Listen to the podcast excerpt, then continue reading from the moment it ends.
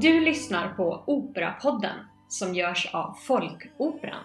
I det här avsnittet pratar Melika Meluani Melani och Erik Skylt om höstens uppsättning av Turandot. Melika Meluani Melani är Folkoperans konstnärliga chef och regissör för Turandot. Erik Skylt är programledare och kulturjournalist som bland annat leder programserien Text och musik i P2. Vill du veta mer om Folkoperan så besök oss på folkoperan.se eller i sociala medier, Facebook, Instagram och Twitter.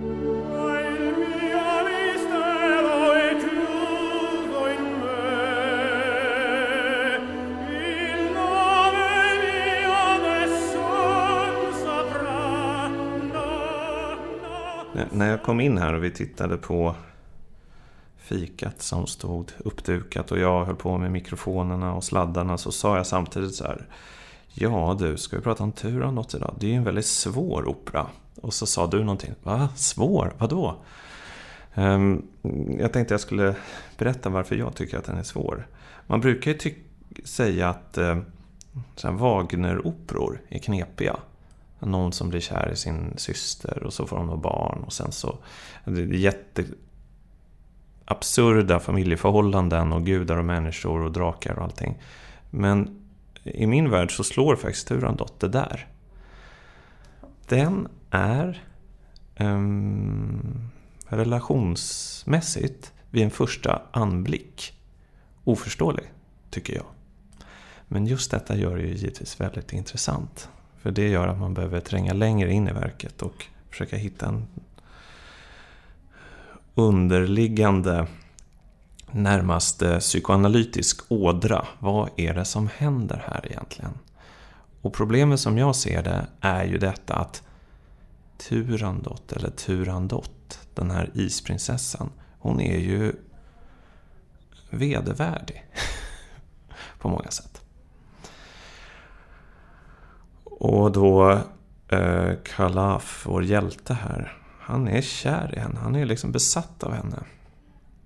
Varför är han det? Uh, varför vill han ha henne? Och hon vill inte ha honom. Förrän precis i slutet då. Det kommer väldigt hastigt. Uh, varför trånar han efter någon som vill döda honom? Och i princip under 95% av operans handling uh, stöter bort honom. Det var först liksom sista 5-10 minuterna som hon plötsligt på en sekund vänder. Ja, det är ju egentligen i slutet, i liksom slutscenen. Så säger hon, ja, ja, ja. Man tror att hon ska döda honom, men så säger hon, ja, hans namn är kärlek. Hej och hå, nu ska vi leva lyckliga. Det är inget... Hur gick det sen, undrar man ju. Det, det måste bli världens sämsta eh, förhållande det där. Faktiskt. Alltså de, de bygger på så dålig grund. Det är verkligen...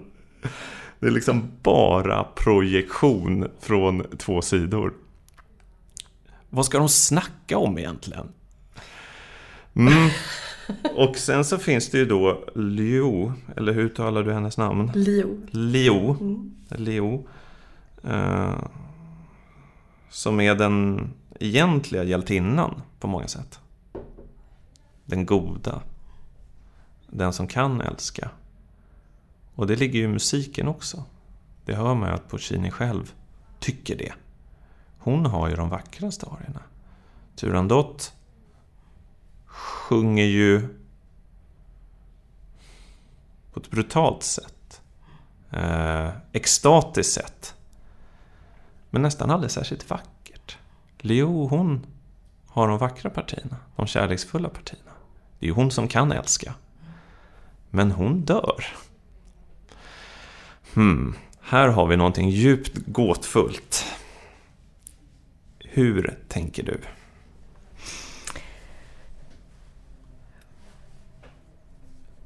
Det är, det, det är många, vi tog många turer så eftersom Puccini inte beter sig som han brukar riktigt i kompositionen. Att han, han brukar ha de här nästan kammarspelen och komponera väldigt nära karaktärerna. Eh, och, och det här liksom i passion och, och stora eh, känslor och så. Eh, men att han bara låter sig inspireras av eh, commedia dell'arte-figurer som blir de här ping pang pong till exempel. Bara en sån sak. Det är så opuchinskt. Ja, och måste vara en väldigt stor utmaning för en regissör. För de här tre gubbarna är ju lite aparta på något sätt. Ja. Mm, man har ju sett några varianter av dem där. Eh, och de, eh, men men eh, och, och den här berättelsen kommer ju från en saga. Och den, den man kan hitta längst tillbaka i tiden, den, hette, den kommer från en sagosvit som heter Tusen och en dag. Och skrevs 1700 någonting. Och sen så hittar man det som man talar mest om. Det är ju en pjäs, en eh, dramatisk, eller en teaterpjäs som heter eh, Turandot. Som skrev av eh, Gocci, tror jag man säger. Eh, och det är 1762 ungefär. Eh, och, eh, Eh, och, och sen har vi också Schiller. Som, och just under Gotchi, då ser man den här kinesiska fonden. Den här Tusen och en dag, det var en, en eh, arabisk eh, saga. Ehm, så att den här kinesiska fonden kommer till Gotchi och sen Schiller gör ju också, Friedrich Schiller, eh, samma berättelse. Det behåller den kinesiska fonden och Puccini lika så. Eh, och eh, de här eh, märkliga figurerna, Ping Pang Pong då. Eh, faktiskt var det genom deras musik som eh, jag hittade in i det som, som sen blev läsningen eh, av verket. Och efter det så är allting lätt. Okej. Så där öppnade sig operan för dig. Ja. Mm. Och vi hade liksom, jag och mitt eh, team eh, som eh, består av, det är samma scenograf eh, som jag fick ett eh, mycket viktigt arbete med i Traviata. Hon kan breaka vissa rum i sina bilder som är viktiga för, för arbetet. Eh, och sen eh, eh, Jasmina Blanco, kostymören och Theresia Frisk, maskören. Eh, då, I de här diskussionerna som vi hade så Ehm, då tittade vi, liksom, jag har ju liksom läst om Commedia dell'arte-figurer och, och försökt förstå och tittat. så här, Puccini, ja, han höll på med eh, eh, vad var han intresserad av just då? Varför hamnade han i det här? För det är så opuccinskt och liksom, vad är inspirationerna? Och eh, oh, vad heter den där? Det finns eh, de här eh, tre personligheterna, de finns ju i eh, Trollflöjten men också så... Eh, 17 var det han var inspirerad av precis då, där jag såg det också. Äh, eh, det faller bort, jag, jag kommer på det. Ehm, eh, Men, men hur som helst, så, så, alltså, försöka koda av det här och den här isprinsessan som beskrivs. Alltså den ytliga förklaringen på den här berättelsen. Det är en isprinsessa som regerar i ett märkligt rike. Och vad märkliga är att prinsen kommer dit och friar. Och då måste de eller, svara på tre stycken gåtor. Och svarar de fel så eh, dödas de och då åker huvudet av. Eh, så, så det är ju liksom den, den sagoberättelsen. Och så kommer prins Kalaf dit och så vidare. Och så svarar han rätt. Och sen så ehm, eh, vill hon inte gifta sig ändå. Och så kontrar han med att säga att eh, men eh, om du gissar mitt namn så ska ordningen återgå. Om du miss, giss, kan ta reda på mitt namn innan solen går upp. Och, Eh, och sen så kommer hon till slut, lyckas inte med det, men till slut så ger han henne sitt namn. Och det här är också en jätteviktig punkt i operan. När han ger bort sitt namn. Och sen hur hon förvaltar det också. Eh, men det här är ju bara en ny, liksom, du hör ju sagotemat och de här ping pang pong. Alltså, men, men fortfarande så, jag vaknade en gång med, Ehm, med eh, en, ett parti ur ping pang pongs, eh, Adio heter den, Farväl. Eh, eh, jättestarkt, alltså när, eh, när man arbetar i drömmen. Eh, och eller alltså det arbetar med den. Och sen efter den upplevelsen, då var det väldigt starkt och eh, ihärdigt och satt kvar. Och eh, det var då de här lustiga clownerna, eller ministrarna då, eh, Commedia dell'arte-figurerna. Eh, det som de sjöng om var ju inte alls särskilt eh, lustigt utan det var, ett, det var ett farväl till livet. Och det var det Eh, det här farvälet, det var en summering av de sjunger om det, det här riket. Eh, det, det, så här var det, så här blev det och nu säger vi farväl till det. Och det här pågick i mig då. Eh, och sen så följde jag det spåret och sen började jag liksom och sen efter det så började jag tänka på Puccini som får strupcancer, den här diagnosen. Och sen så dör han ju innan den är färdigkomponerad. Och sen så liksom bara har vi efter det bara liksom gått de här, alltså så här, hur möter man någonting som är omöjligt att möta? Eh, och det finns, varje akt börjar i någon sorts skräck. Det är så läskigt och det är, det är massor med element av terror och skräck.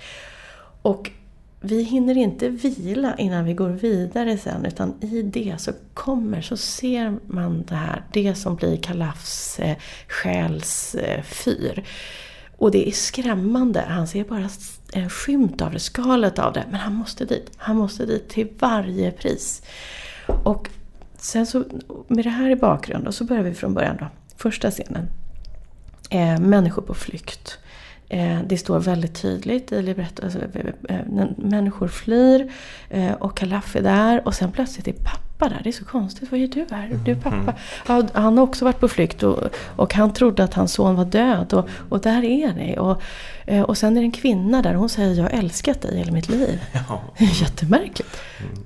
Och sen så kommer eh, en, eh, en... Man får höra om den här Turandot, hennes rike och det är fruktansvärt. Och så kommer en prins. Och han, han, Kalaf känner en jättestark sympati för den här prinsen. Och han går mot sin död. Och då så, så gör vi så då att då har vi bara börjat jobba i det psykoanalytiska. När prinsen kommer så är det, han ser ut som Kalaf. Det är han själv som ung som går mot en kärleksdöd. Um, en typ av död. Liksom. Eh, han ska möta den och, och liksom en, en människa som liksom återupplever ett trauma. Och, så, och tycker plötsligt då, för han tycker jättesynd om honom. Benåda honom, benåda. Och kören sjunger benåda, benåda. Och sådär. Och, och, och pappan som finns där som vi jobbar med som hans historia. Men också hans tänkta framtid. Alltså man, man har känt det där, man har känt det, liksom den här skuld som bara föräldrar kan sätta igång igen. Den, alltså så, här, så iscensättande av jag borde. Och det här, jag borde ju gå ditåt. Och pappan som säger det, eh, Lio kanske är en tänkt kärlek eller att det kanske var en kärlek som man skulle kunna ha valt eller något som kanske fanns. Ehm, men någonting i honom säger att han ska gå åt något, det motsatta hållet. Och det kan ju vara vetskapen av att han måste gå och möta det. Just det.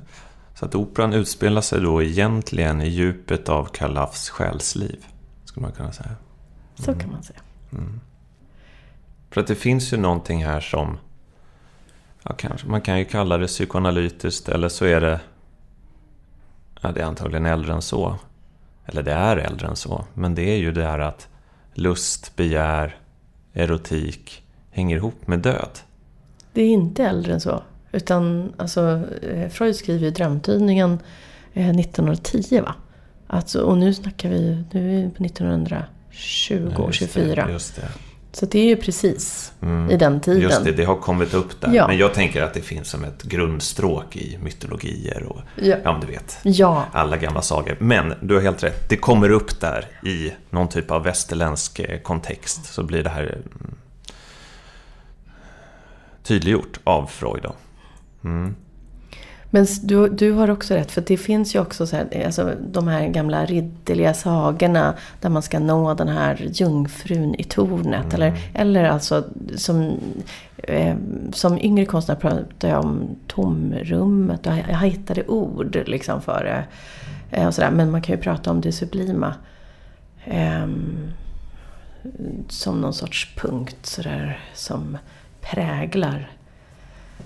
Eh, de här, det här väsen... Ja. Mm.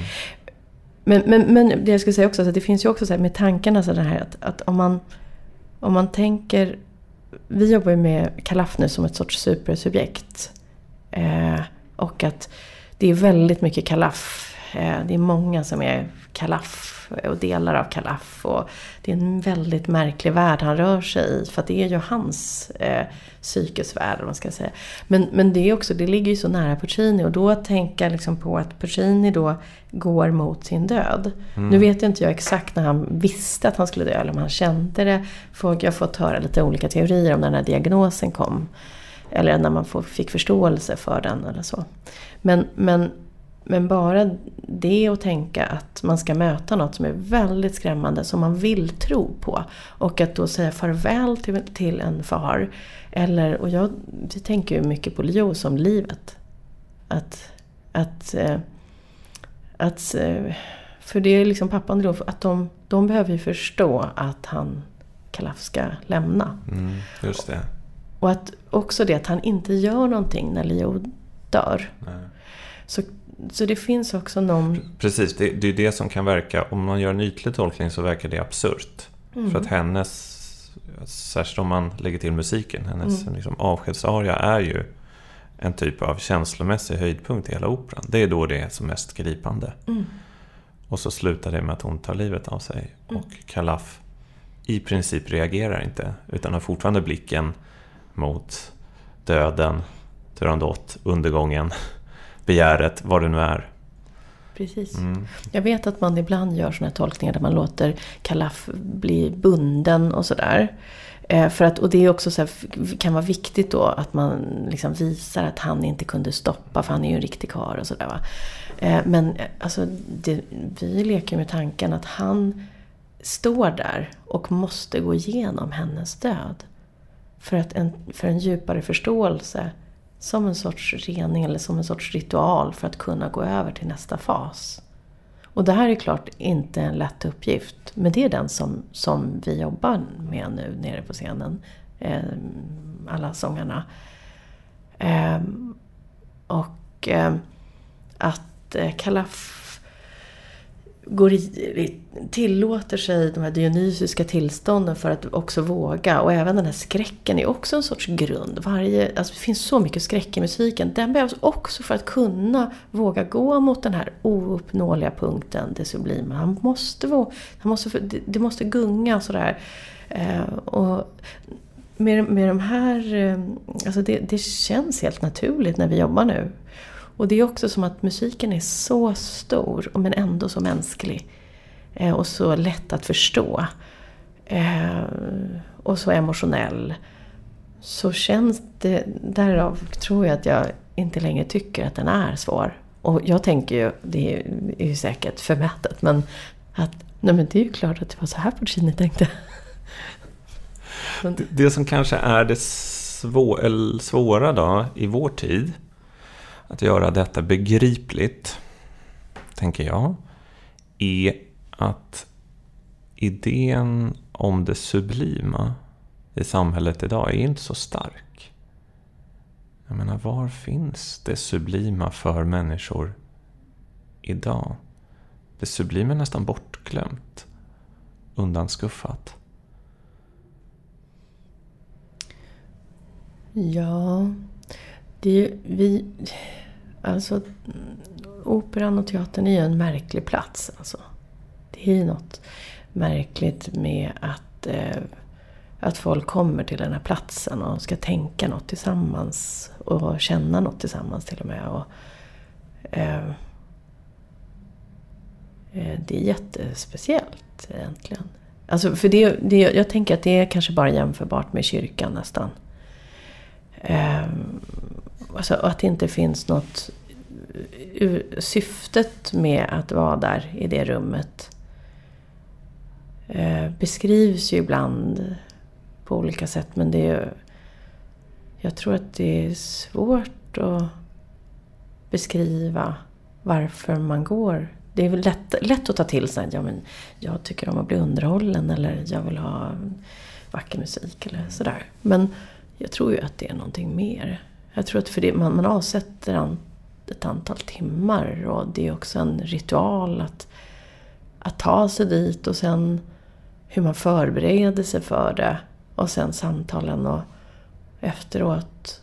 Och helst ska det ju vara en upplevelse av karaktären att det kanske skulle kunna bli personlighetsdanande. Eh, det, jag menar, och då måste det är någon sorts tro på någonting. Tänker jag. Um, så det är ju klart att det är lite svårt att, att navigera kanske för... Eh, alltså det var säkert lättare på den tiden Gud fanns.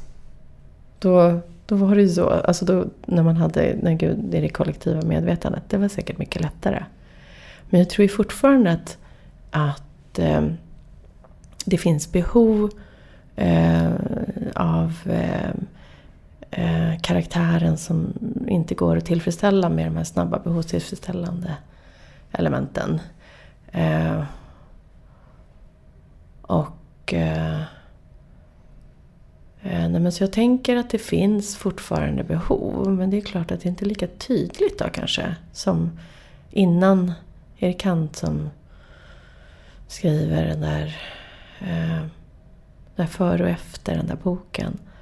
Liksom, när, när, som kan vara före och efter när, när, när Gud inte längre är, hör till det kollektiva medvetandet. Vilken är det? Det här är för avancerat för ja, mig. Men, jag, jag, jag, men, men, men, men det, det, är ju det är, det är klart att det är liksom mm. den här människan.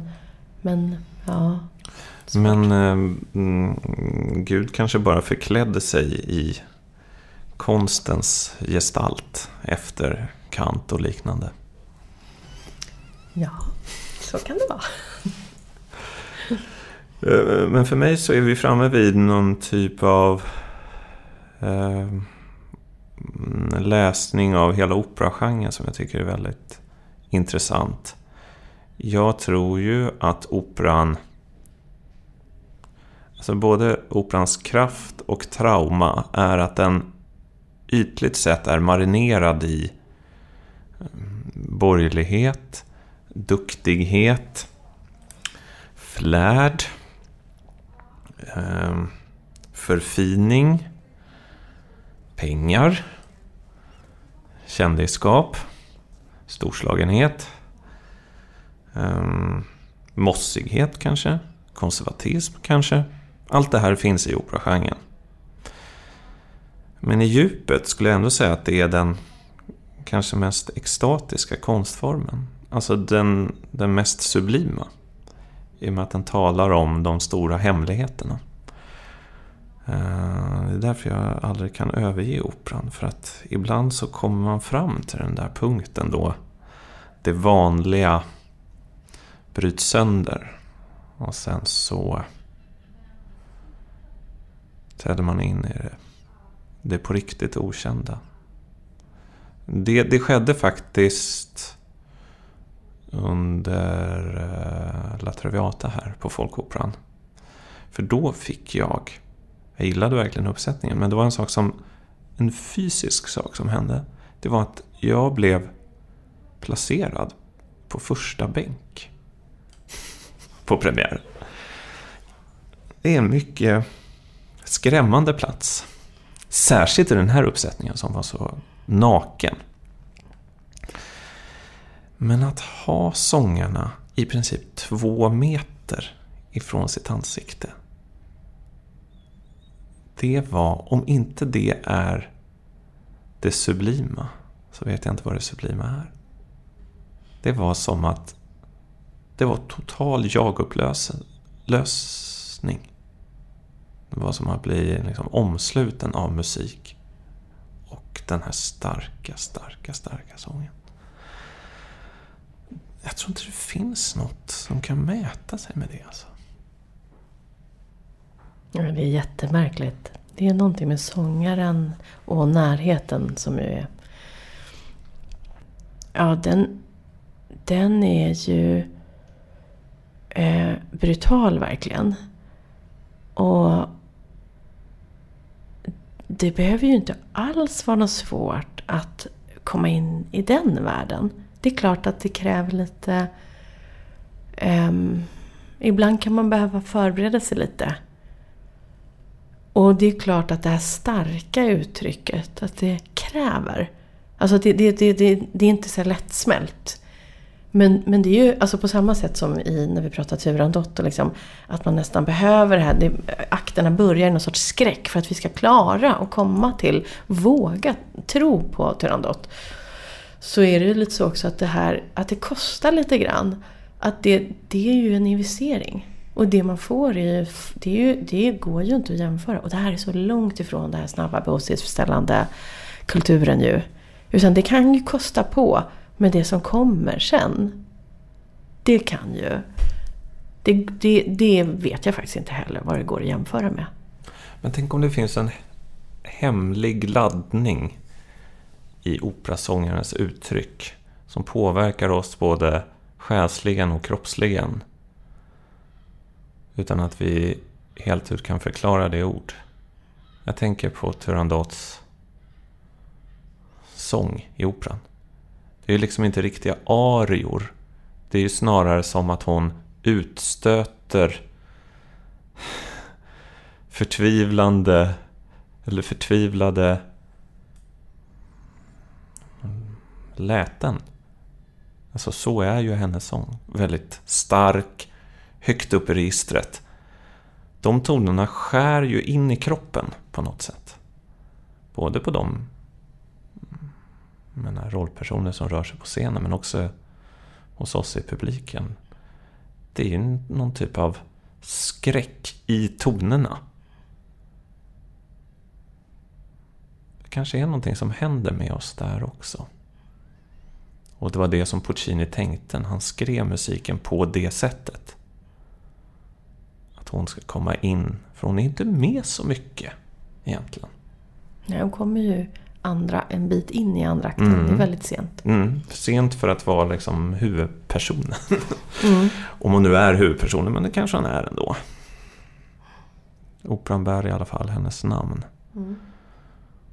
Jag tänker att det är någonting som händer med oss där när den när hennes sång tar vid. Det extrema uttrycket, alltså vi är, jag tror att det tar en tid innan vi är mogna för det. Innan så är det så att upptäcka att världen upplöses och att den skevar och är märklig. Och eh, de här symbolerna börjar liksom pocka på, göra sig gällande. Begärets eh, relief blir tydligare och tydligare. Ehm, och, men att våga tro på något så märkligt, så behöv, då är vi där när hon kommer. Eh, sen, sen hennes berättelse, hon sjunger ju om en prinsessa. Hon, hon beskriver egentligen varför hon gör som hon gör i sitt rike. Och då säger hon att, att hon har hört ett skrik för 10 000 år sedan. Och att det var en prinsessa som hette Loling. Och att det var krig och, eh, eh, och att det hände fruktansvärda saker. Och att man våldförde sig på Loling och att hon skändades och att hon skrek när hon mötte döden.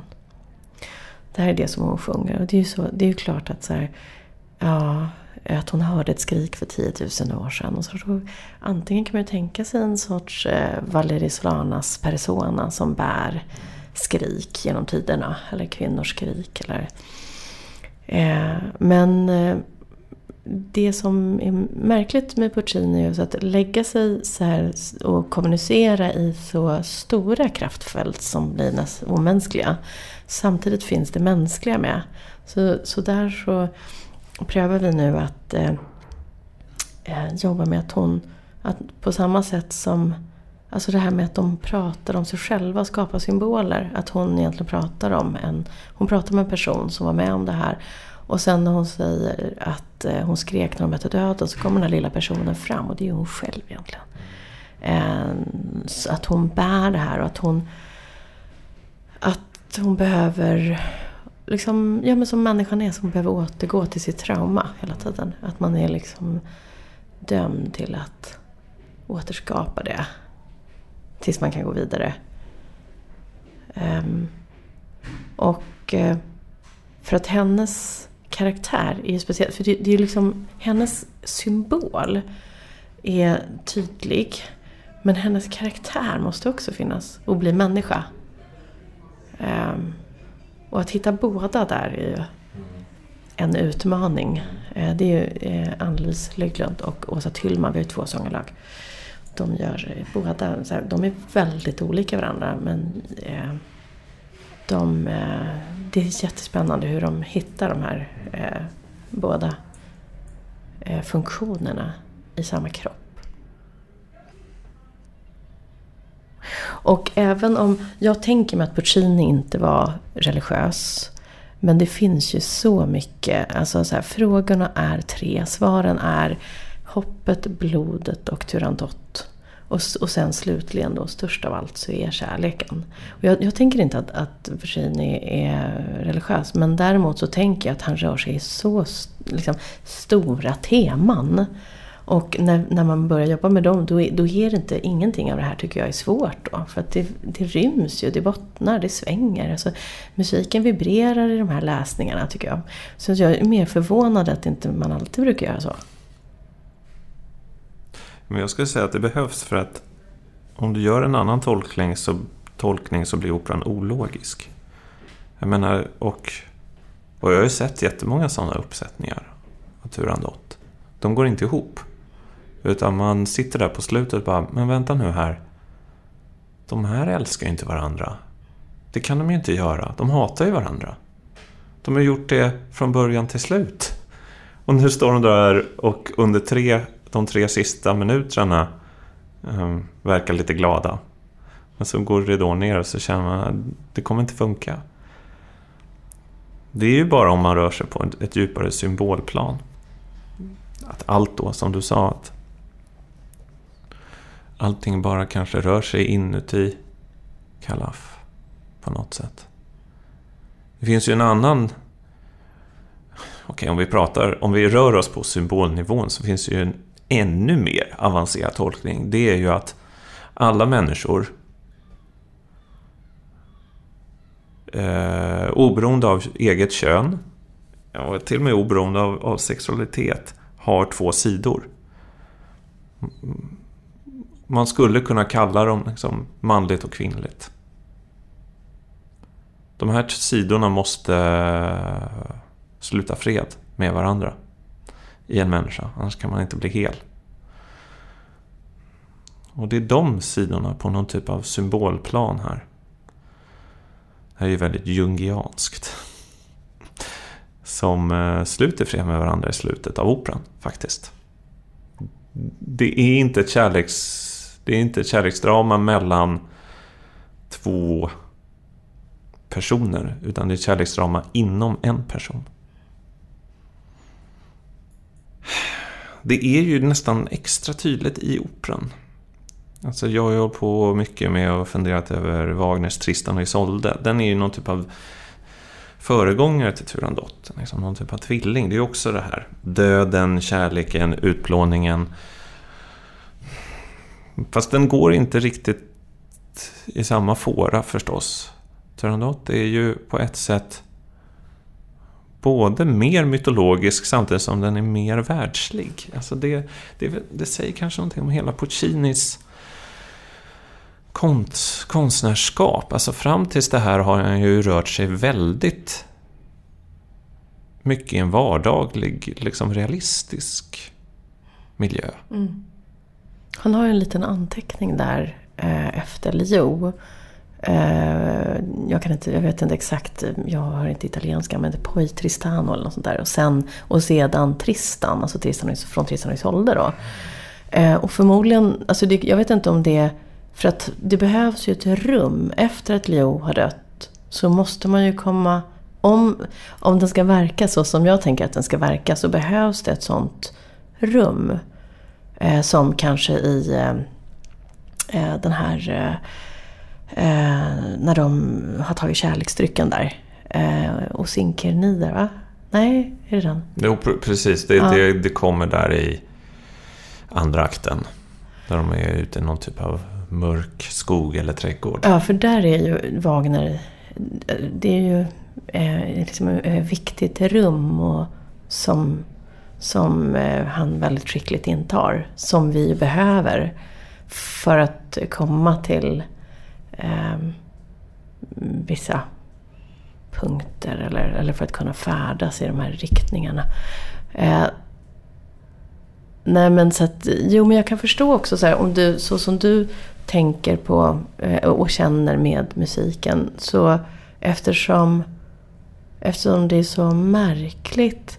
Alltså eh, Zizek och ehm, eh, eh, Mlaven Doma, vet du vad jag menar? Nej. Zizek har tillsammans med författare, jag har glömt hans namn faktiskt, skrivit just om, om Tristan jättefint. Eh, för att det, det, finns något som ju är eh, där man kan uppleva att det inte längre är handling om en människa som eh, lämnar livet utan att verket, formen och innehållet går i, i, samma riktning och att man kan då färdas via de här tonerna till andra sidan. Eh, jag kommer ihåg att de hade någon sån diskussion som jag kom över någon gång. Eh, eh jag kan smsa det till dig om du skulle vilja. om du är intresserad tyst. Ja. Men, men tänk om lite... någonting liknande händer i Turandot då? Efter Leos död egentligen. Mm. Då lämnar vi verkligheten. Då träder vi in i ett annat rum. I det här... I slutscenerna. Då, där sker då transcenderingen.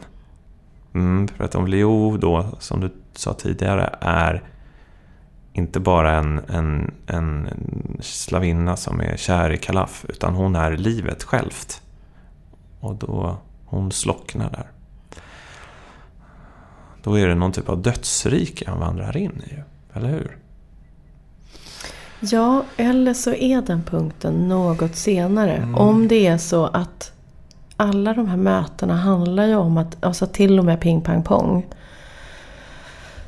att de summerar världen och säger det här riket, eh, 70 000 år. 70.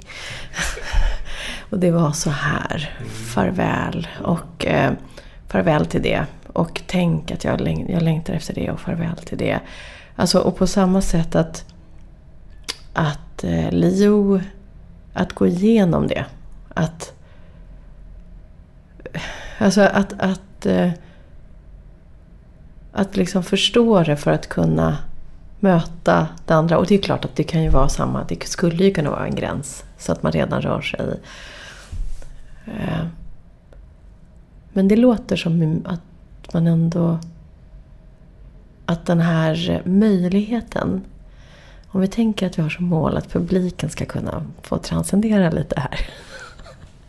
Så tror vi att det skjuts lite på, alltså att det verkligen sker i slutet i sånt fall av akt 3. Mm. Och exakt var då? Går det att säga? Jag tror att, eh, att eh, den här eh, styrk, liksom krafterna och allt det där som är i gungning. Att det, är så här, det är ju disponerat på så sätt att Alltså på samma sätt som skräcken börjar varje akt eh, och så att man behöver terrorn för att våga se det där andra. Och att man behöver, alltså mattan drar sig under fötterna för att våga uppleva den, en annan värld och så vidare. Och sen så, så, måste man göra det igen. Och sen tredje gången som det görs så, så kommer det förhoppningsvis vara så eh, i, i så stark gungning att det går att transcendera i slutet. Men då sker det i slutet tror jag. Mm. Men är inte operans vad ska man säga, budskap. Till och med moral. Ganska extrem. Jag tänker så här. Um, för Kalaf, han erbjuds ju att både följa sin, göra sin fader nöjd. Den vägen säger han nej till. Han säger också nej till den lyckliga kärleken. Eller i alla fall, han säger nej till någon som älskar honom uppriktigt och varmt och djupt. Och istället väljer han den farliga vägen. Den utplånande vägen. Det här hör man ju aldrig någon prata om i samhällsdebatten eller i skolan eller på kultursidorna. Välj den farliga vägen. Och då är inte den farliga vägen att typ bli entreprenör och starta ett företag, eller, utan där, den riktigt farliga vägen. Alltså, in i o, det okända, möt döden in i mörkret. Det finns ju någonting här, jag menar, operans mest kända parti är ju givetvis Nessun Dorma. Den här. Det måste ju vara operavärldens kanske mest kända aria. Den kommer lite apart. Jag menar, den musiken introduceras väl nästan först där. Hörs den innan egentligen? Tror inte det. Men det är någon typ av nattlig berättelse. Alla sover. Vad är det som händer här egentligen för Kalaf? Alltså stan är, är fylld av människor som letar efter hans namn.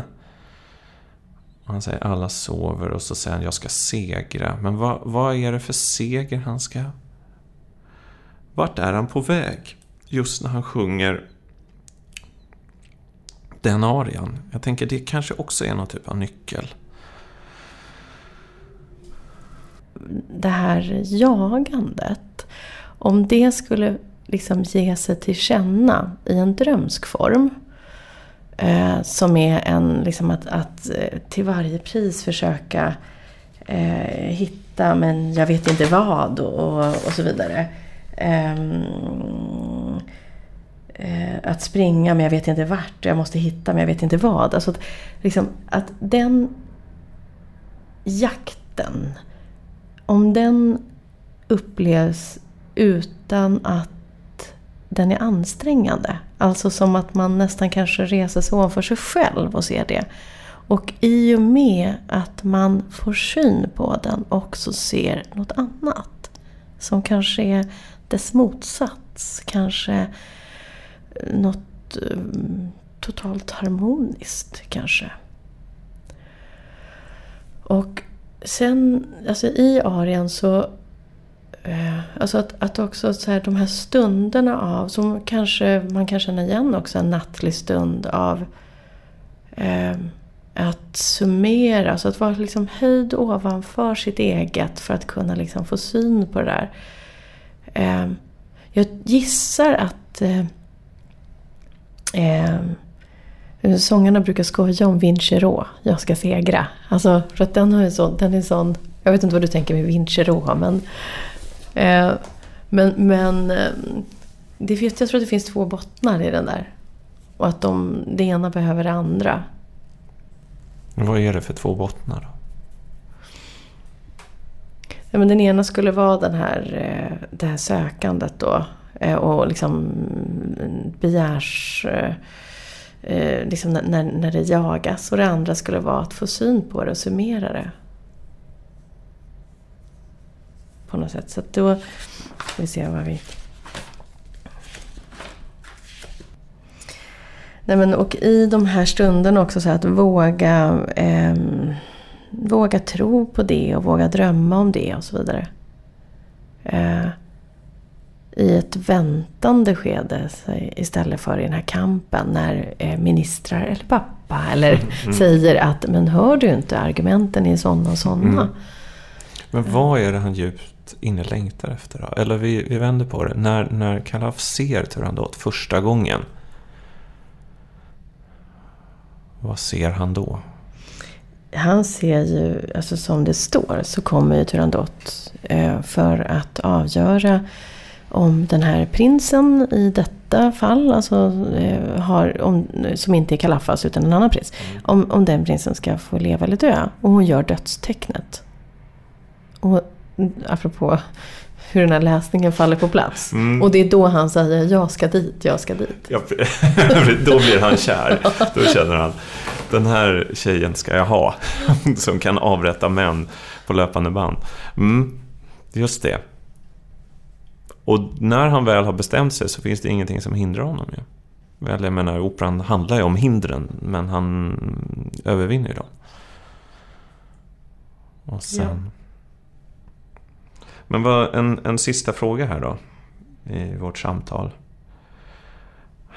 Vad händer när operan är slut? Tror du?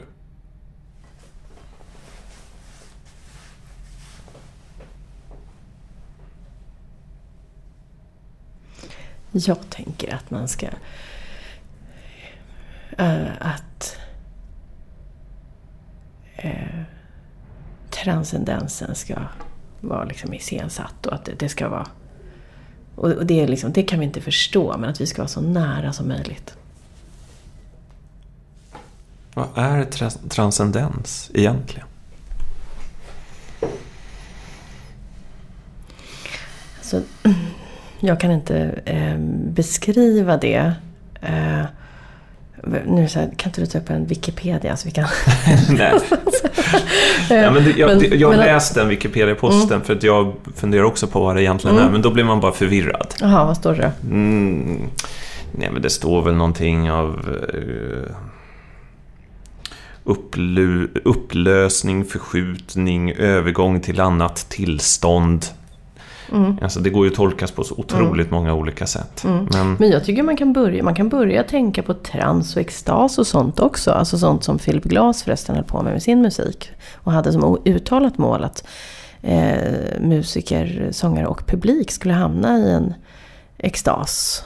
Eh, och eh, ett sorts tillstånd då som har eh, en annan potential. Men eh, jag kan ännu inte släppa det här. Det här är själva kärnan i, i all operakonst ju. Det som man nästan aldrig talar om. Eh, Det är därför vi måste göra det. Det är intressant. För att det är att pu- putta hela uh, operagenren in i ett... In i någonting oerhört levande och förbjudet. Vi tror ju ofta att vi lever i en tid då ingenting är förbjudet längre. Men det är ju tvärtom. De är nästan friare där i slutet av 1800-talet. I sin konst. Tydligare Tydligare. regler. Ja, Ja. precis. Och också...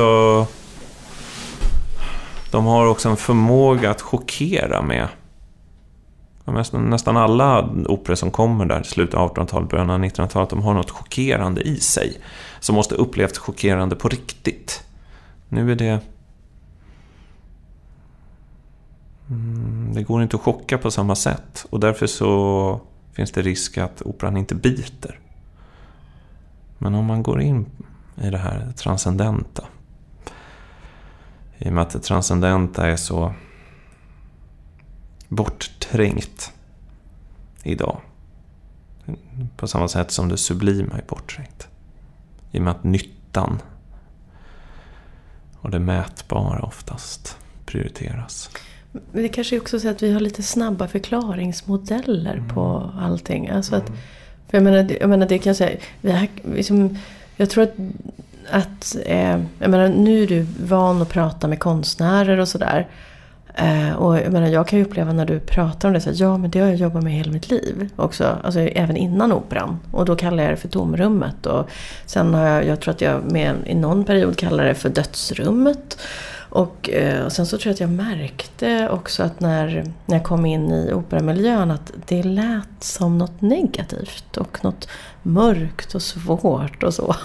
Medan jag ser det som, som en möjlighet och som något fantastiskt, något obeskrivligt fantastiskt.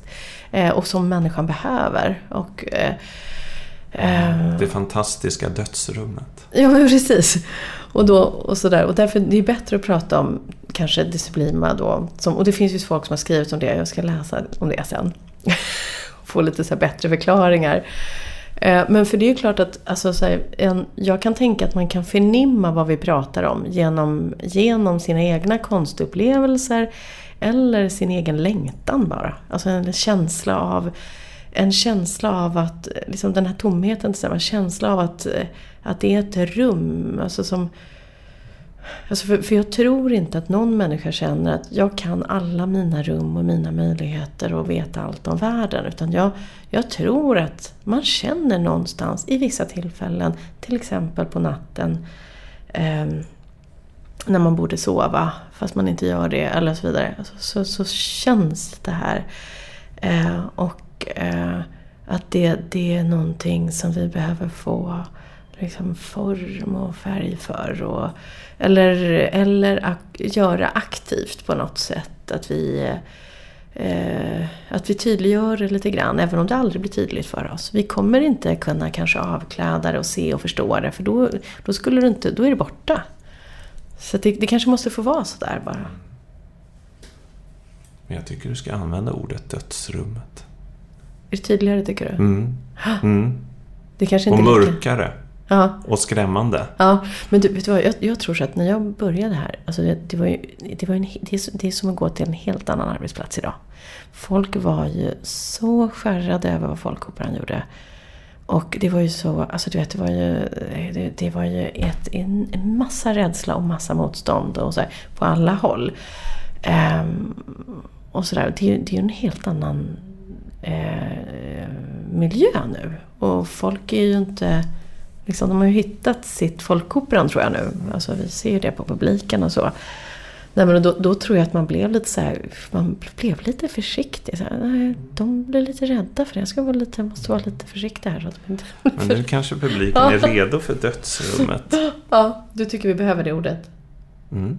Ja, att det är tydligare. Mm. Tänk om all konst handlar om dödsrummet. Så kan det nog vara.